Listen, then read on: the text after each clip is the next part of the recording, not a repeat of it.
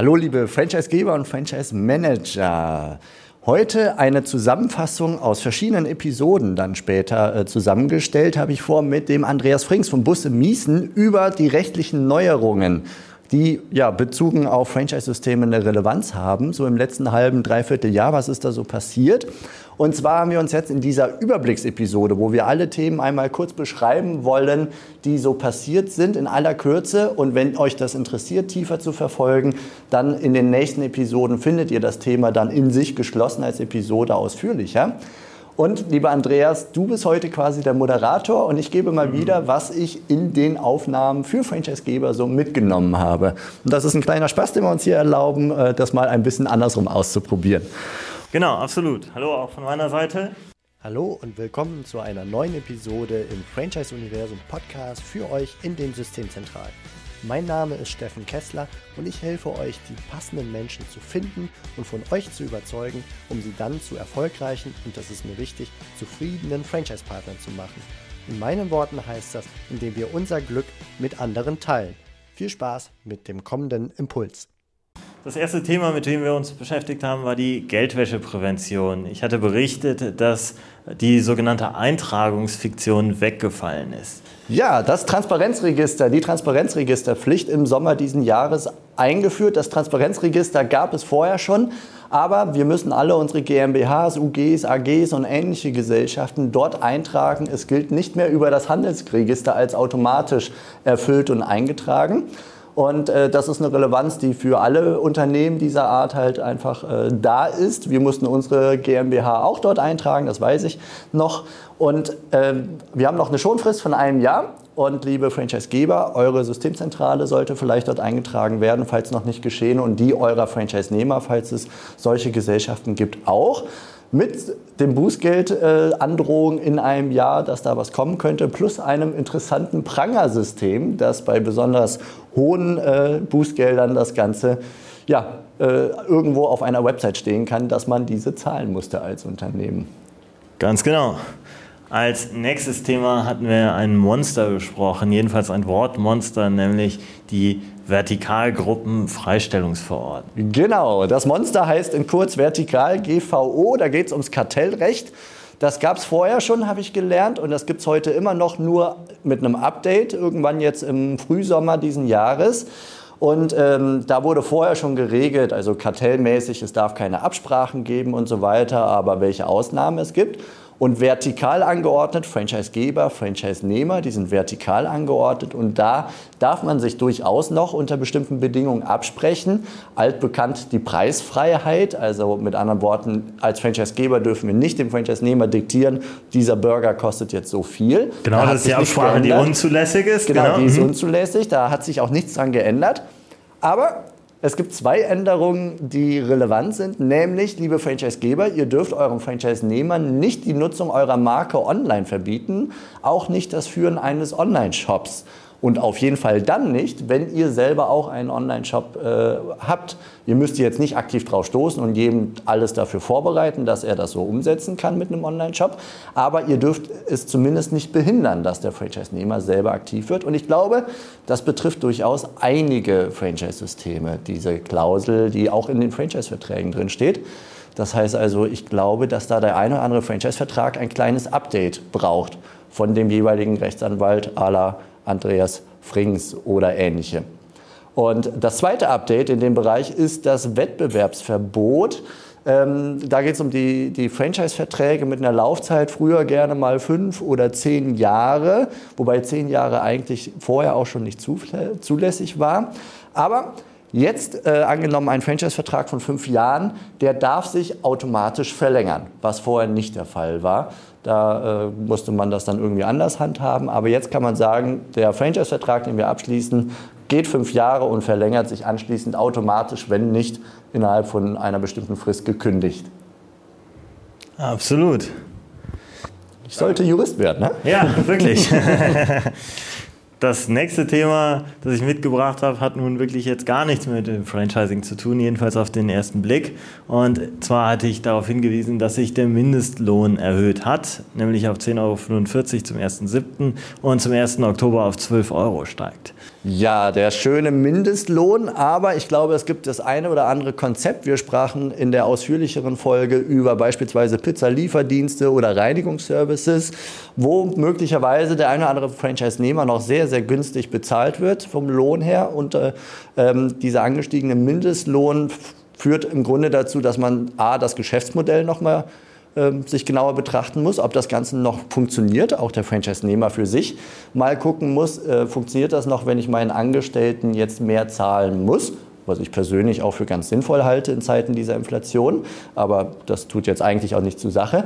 Ähm, aber ihr Franchisegeber seid auch nicht aus dem Schneider, denn es ist auch relevant, welche Zahlen lege ich im Rahmen der vorvertraglichen Aufklärungspflicht denn meinen Franchise-Interessenten vor. Ich habe nämlich nur Zahlen aus der Vergangenheit, wo dann der Mindestlohn noch geringer war. Und da zu überlegen, wie schaffe ich die erforderliche Transparenz, ähm, indem ich klar mache, es handelt sich um alte Zahlen, da hat sich was geändert. Und ich gleichzeitig klar mache, ich habe mir mein Geschäftsmodell angeguckt, es funktioniert trotzdem unter Annahme der neuen Lohnstufen.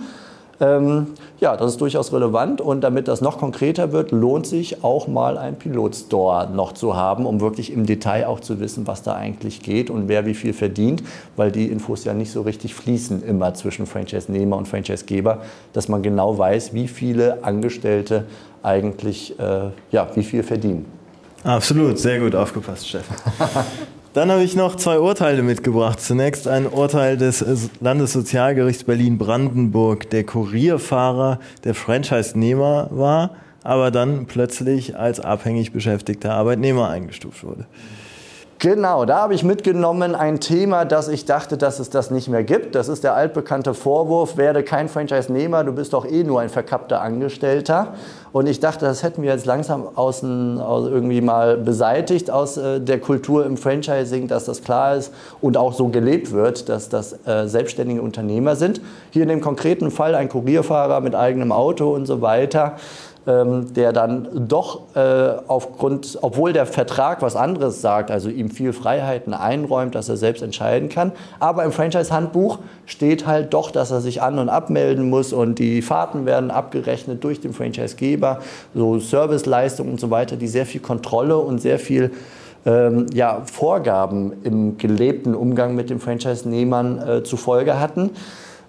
Dieses Urteil finde ich ein super mahnendes Beispiel, gerade wenn man ein junges Franchise-System aufbaut, genau zu, darauf zu achten, nicht nur, wie ist der Vertrag ausgestaltet, sondern wie wird das Zusammenspiel gelebt, um dafür zu sorgen, dass man da auch wirklich echte Unternehmer äh, heranreifen und wachsen und gestalten lässt. Also ich finde, das ist auch eine selbstverständliche Anforderung im Franchising.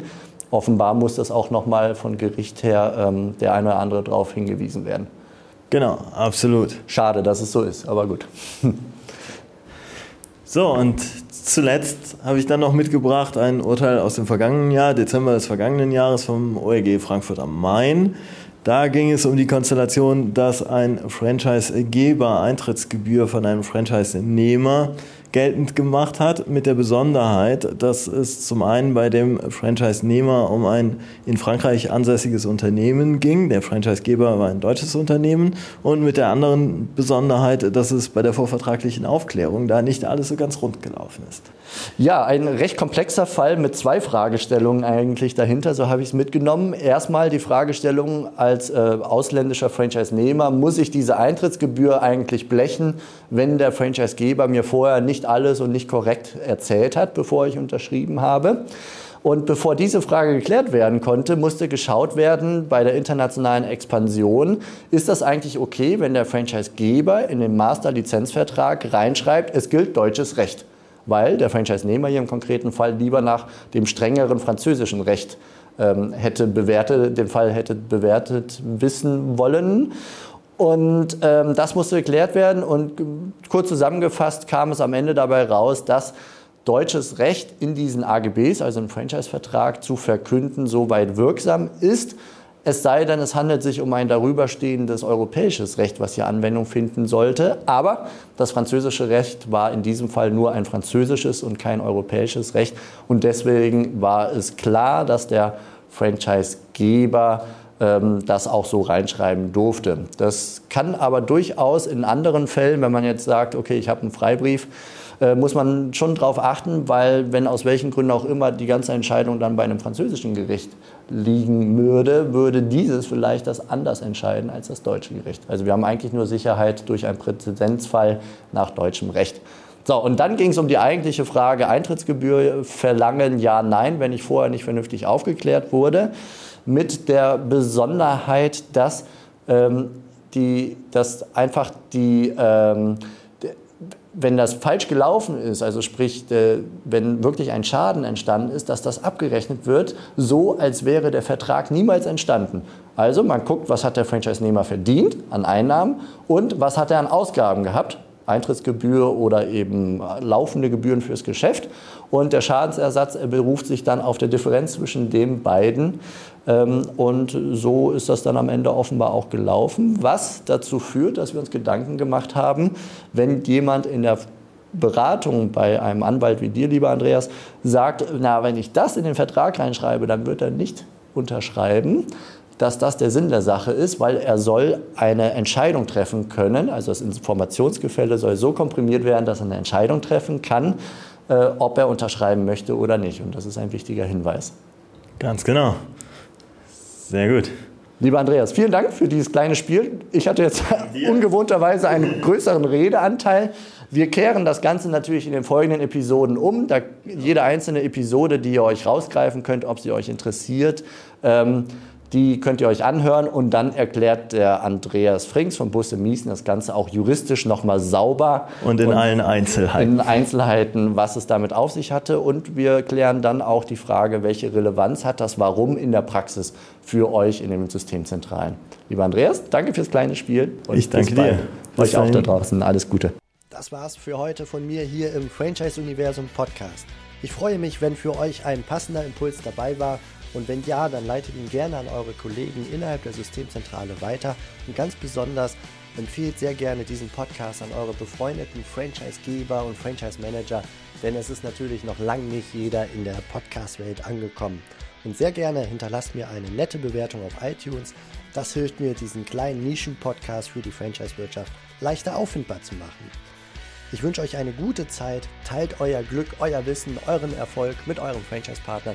In diesem Sinne macht es gut, bis zur nächsten Episode. Ciao.